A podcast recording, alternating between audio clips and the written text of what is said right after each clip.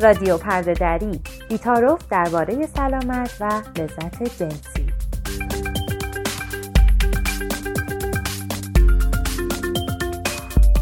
سلام سلام. بازم برگشتیم با یه برنامه دیگه پرده دری این سیزدهمین برنامه رادیو پرده دریه و ما بازم می‌خوایم در مورد تکنولوژی های مرتبط با باروری صحبت کنیم. سلام و سلام به زینب عزیز و دوباره یه مهمون داریم همون مهمون برنامه قبلیمون تیبا که کلی چیز ازش یاد گرفتیم و می‌خوایم بحث شیرینمون رو ادامه بدیم. سلام تیبا. سلام زینب سلام فرنک. من آمادم. خب تو برنامه قبلی تیبا در مورد تحقیقایی که در ایران کرده صحبت کرد و تابوهایی که در مورد تکنولوژی های مرتبط با باروری در ایران وجود داره. امروز به صورت خاصتر می‌خوایم در مورد سه تا چیز مختلف صحبت کنیم. اهدای تخمک، اهدای اسپرم و رحم جایگزین.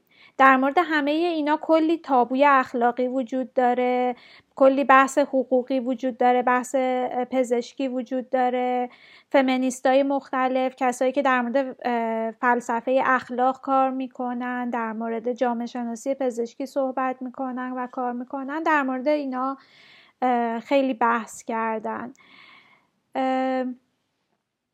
تیبا به ما بگو که در مورد اینا چه تفاوتهایی وجود داره در مورد نگرش های اخلاقی که در موردشون وجود داره.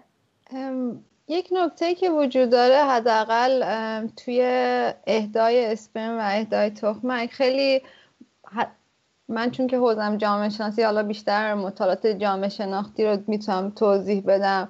خیلی تحقیقات زیادی حالا به خصوص توی انگلیس و توی آمریکا نشون داده که به شدت اینا جنسیتی یعنی همون قدری که همون قدری که در واقع ساختارهای بزرگتر جنسیتی دیده میشن سلول ها و این سلول های جنسی هم جنسیتی دیده میشن. یعنی در واقع اگر که کسی داره اهدای تخمک انجام میده خیلی به فمینیتی اون آدم توجه می‌کنن به چهره اون آدم توجه می‌کنن. در حالی که توی اهدای اسپم این ماجرا بیشتر معمولا کسی نمی‌پرسه که اون چه شکلیه. معمولا در مورد هوش اون هم صحبت می‌کنن. و یک نکته که دیگه که وجود داره این توقع از کار عاطفی کردن. یعنی اگر که یک زنی یک کسی اهدا کننده تخمکه ازش توقع میره که خیلی هیجان نشون بده. اینکه چقدر برای من مادری مهمه چقدر این مثلا این, این مسئله که من می‌تونم اینو شیر کنم مهمه. یا حتی تو در زمینه رحم جایگزین همیشه این مسئله هست که اون آدمه. حالا حداقل مثلا توی کیس ایران تو اون کسی که رحم جایگزین باید یک فرزند داشته باشه خودش حتما.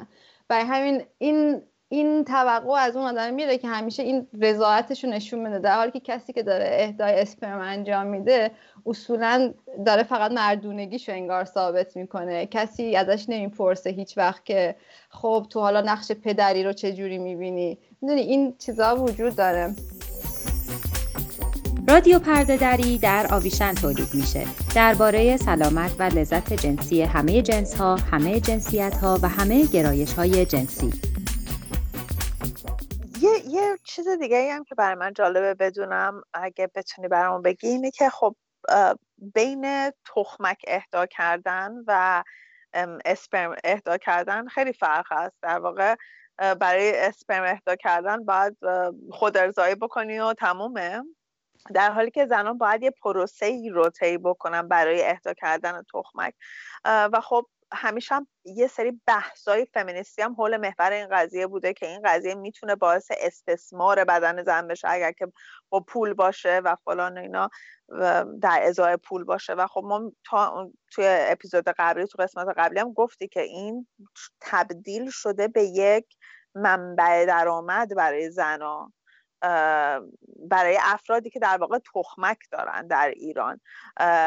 این چیزی که من دوست دارم بدونم اینه که آیا اصلا هیچ مقرراتی هست که به این سلامت تن فردی که رحم داره یا تخمک داره بپردازه و از اون محافظت و حمایت بکنه توی ایران؟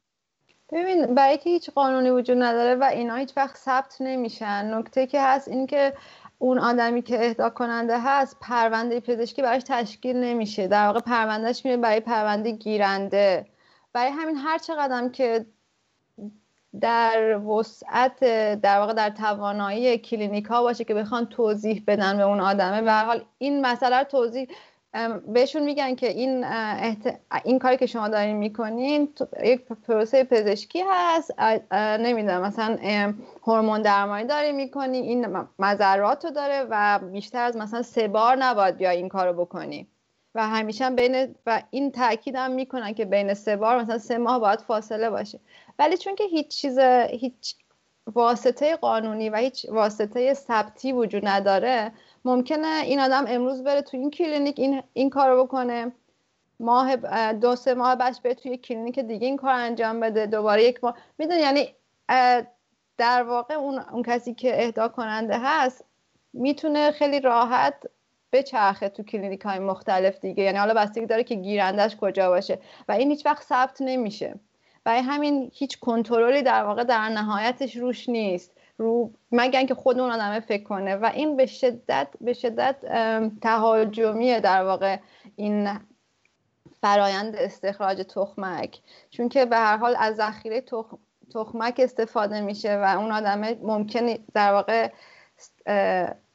ساید ایفکتاش یا تبعاتی که ممکنه براش داشته باشه می‌تونه یائسگی زودرس باشه. ممکنه شکمش آب بیاره. ممکنه به هر حال بیهوشی هست. این یه بیهوشی خیلی کوتاهه برای استخراج تخمک ولی بیهوشی هست به هر حال. و همه اینا به هر حال به داره یک عملی روی بدن اون زن انجام میشه. خب در ازای یک پول بسیار بسیار ناچیز بسیار ناچیز متاسفانه.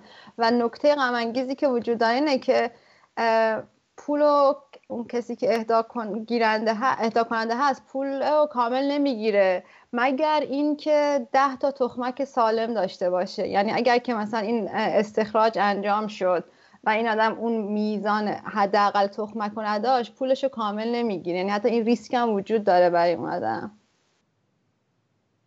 خیلی این بحث برای من الان جالب ترم حتی داره میشه. به خاطر اینکه وقتی که تو میای در مورد اینکه یک زن بخواد از بدن خودش برای سکس استفاده بکنه و پول در بیاره اینقدر حالتش تو نه باید کنترل بشه بنیان خانواده نمی‌دونم فلان همه این چیزا.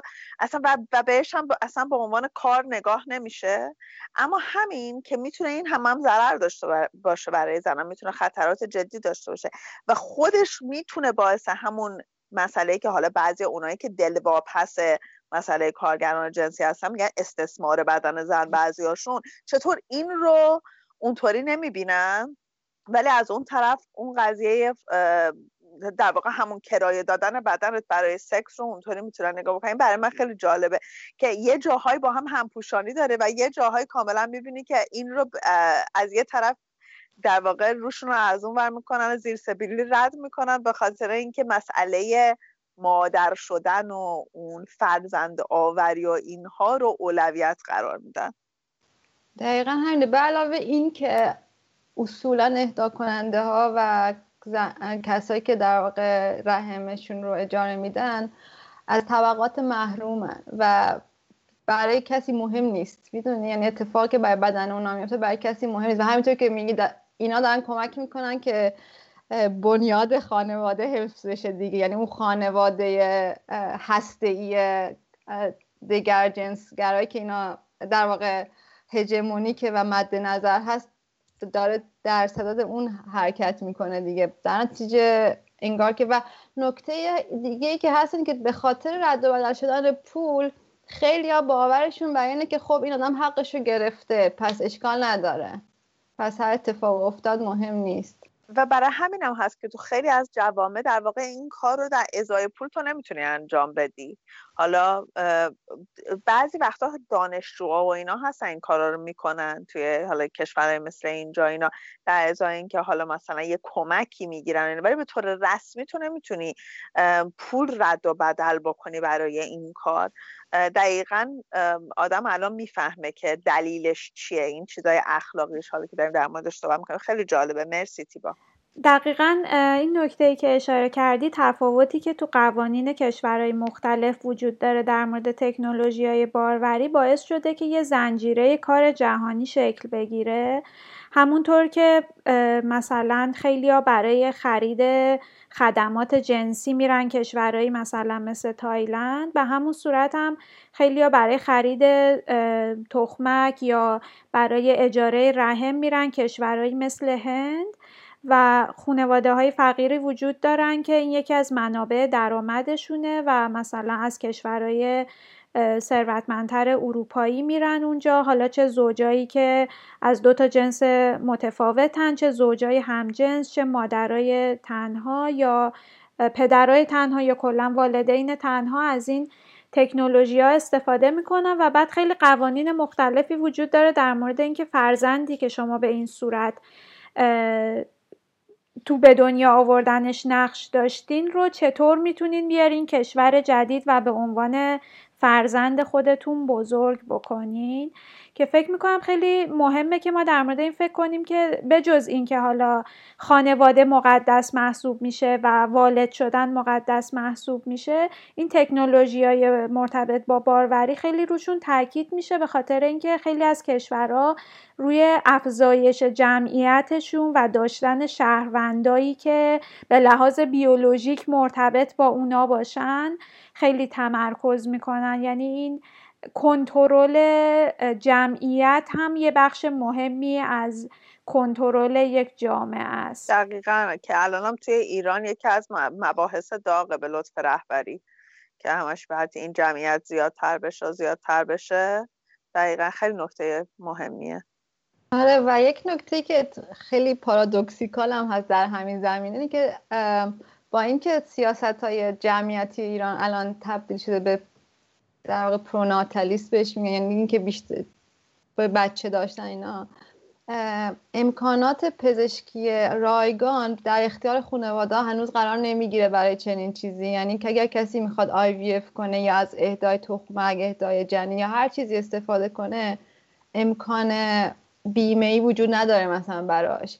یا مثلا برای یک سری اگر اشتباه نکنم اخیرا یک قانون گذاشتن که دو تا آی و یک خورده بیمه کمک می‌کنه ولی اگر زن بالای چهل سال باشه اون بهش تعلق نمی‌گیره. می‌دونی با اینکه این چیزات بعد در نتیجه فشارش میفته رو سر اون زن در واقع این اهدا کننده ها کسایی که در واقع قشر محروم هستن دیگه. یعنی کاملا گروه هایی که دیسادوانتجن بیشتر تحت ظلم قرار می‌گیرن توی سیستم. در واقع همینطور اون چرخه فقر ادامه پیدا می‌کنه به خاطر که وقتی که اون خانواده هم کمک نمی‌گیرن می‌خوان از این از اهدا کننده ارزون تر بگیرن دیگه. یه چیزی به قول ما اسم میگن یه چیزی تو پاچه طرفم بکنیم اون وسط.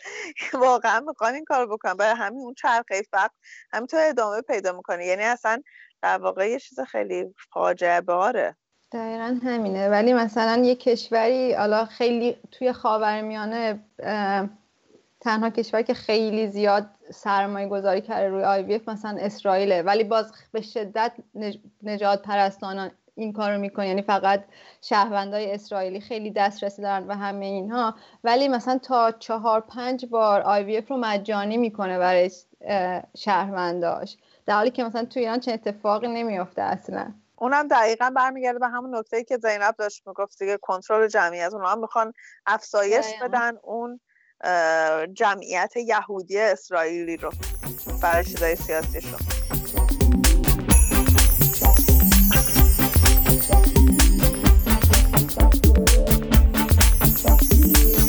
یه نکته ای که در مورد تکنولوژی های مرتبط با باروری همیشه سرش صحبت میشه حقوق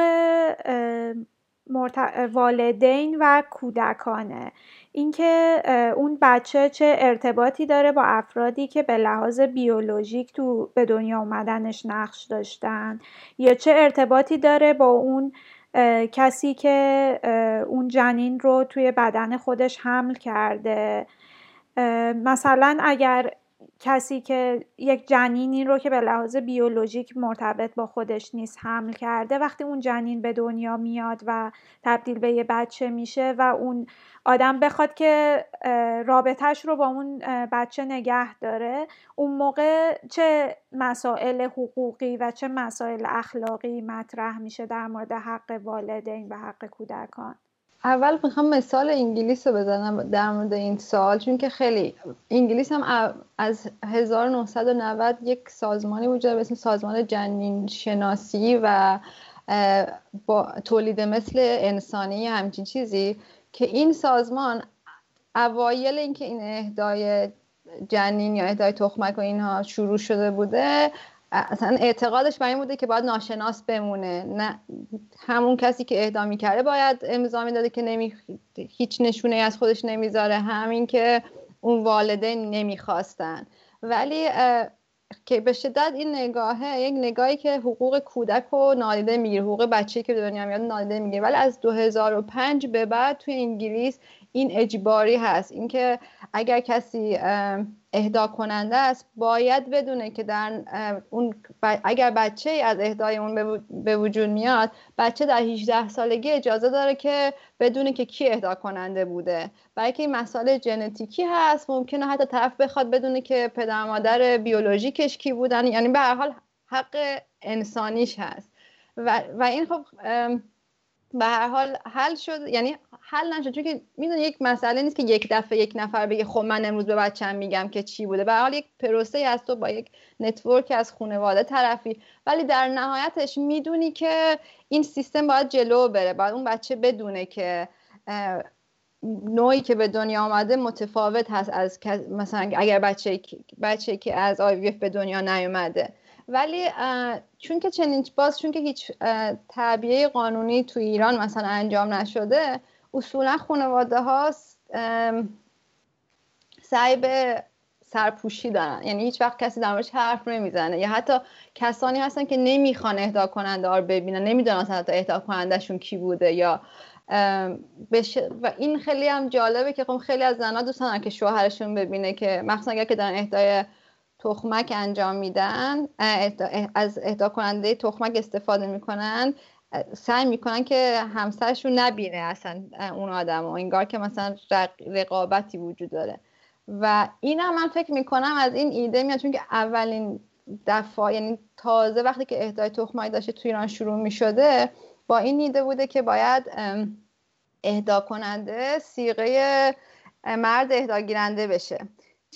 و این تا ده سال پیش هم انجام می شده یعنی زن زنه وقتی که می‌رفته تخمکش رو اهدا کنه و وقتی که اون مرد باید می‌رفته اسپرمش رو بده از روی کاغذی اینا چیز سیغه می‌کنن که این توی آزمایشگاه وقتی لقاه مصنوعی داره انجام میشه این تخمک و اسپرم سیغه باشن. و من فکر می‌کنم که باید بخندم. این خیلی عجیبه. یعنی واقعا اینکه ماده ها رو با هم دیگه ازدواج می‌کنن مزدوج می‌کردن خیلی. ولی خب الان دیگه واقعا این کار نمی‌کنن.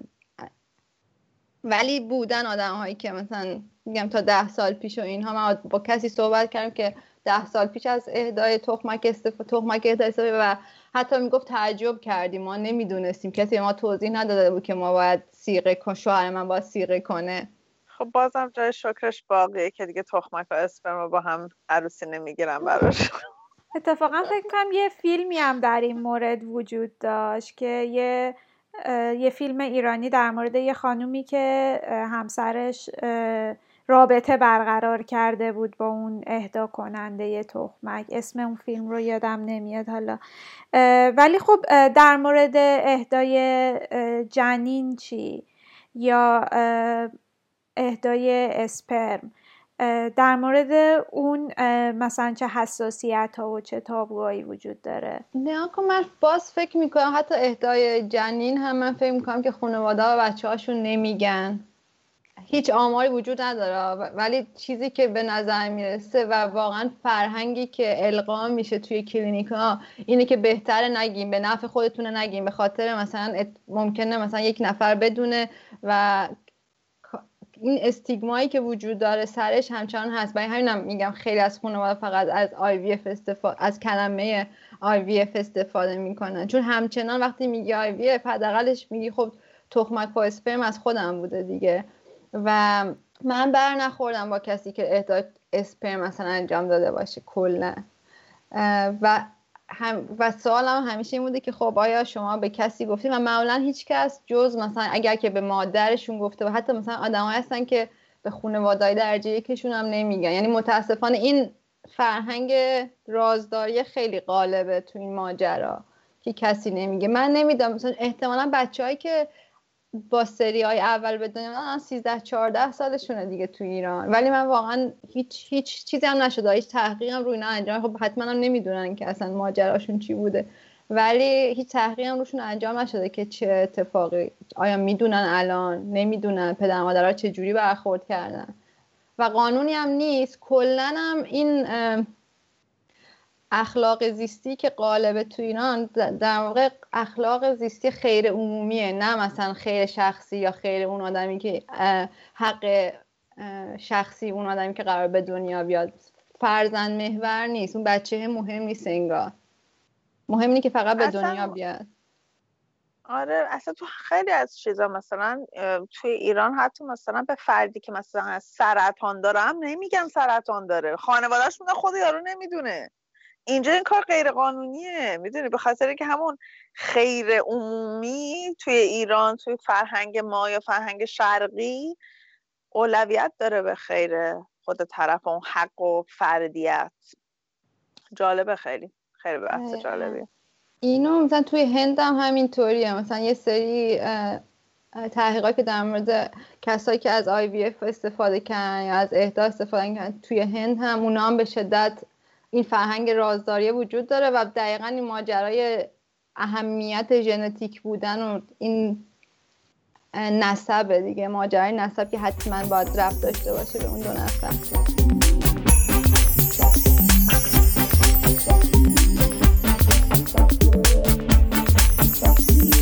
خب رحم جایگزین چی؟ اونو سختتر میشه پنهان کرد از خانواده در مورد اون چه برخوردی میشه؟ ببین تجربه من این بوده که حالا یک سری چند تا تحقیق روی چیزم انجام شده تو ایران. چون که اسپرم تخمک از خود اون زوج هست این حسه که بچه مال من نیست و ندارن. کما اینکه حتی اون خانم حالا من با دو سه نفر بیشتر حرف دادم که همزمان هم رحم رحمشون اجاره داده بودن هم اهدا کننده تخمک بودن. ولی اونام همینطور. یعنی اونام این حس و اون تصویرشون که خب من داشتم از این بچه پرستاری می‌کردم. این خیلی برای من جالبه که با اینکه مثلا طرف نه ماه حامله بوده باز همچنان اینطور بگه خب این که مثلا من انگار که داری از یک کسی مراقبت می‌کنی که تعلق به خود نداره.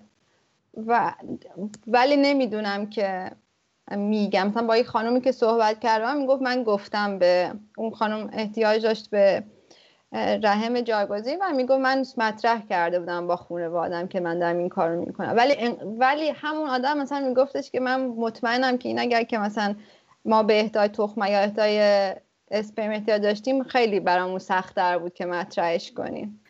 ممنون خیلی بحث جالبی بود. ولی بازم ما وقت برنامهمون داره تموم میشه و این موضوعیه که نیاز به پرده دریای متعدد داره.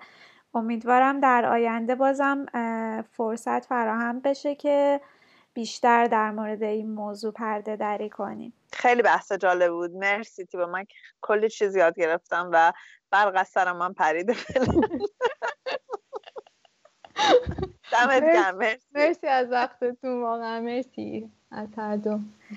ممنون از تیبا که در مورد این موضوع برای ما پرده دری کرد و امیدوارم که بعدا هم بتونیم دوباره در مورد این موضوع با تیبا یا مهمونای دیگه صحبت کنیم. مرسی از هر دوتون. ماچ ماچ و مرسی از شنونده بای بای خدافظ خدافظ ما رو در اینستاگرام، توییتر، فیسبوک، ساندکلاود و یوتیوب با شناسه X آویشن X پیدا کنید. آدرس وبسایتمون هست avishanx.com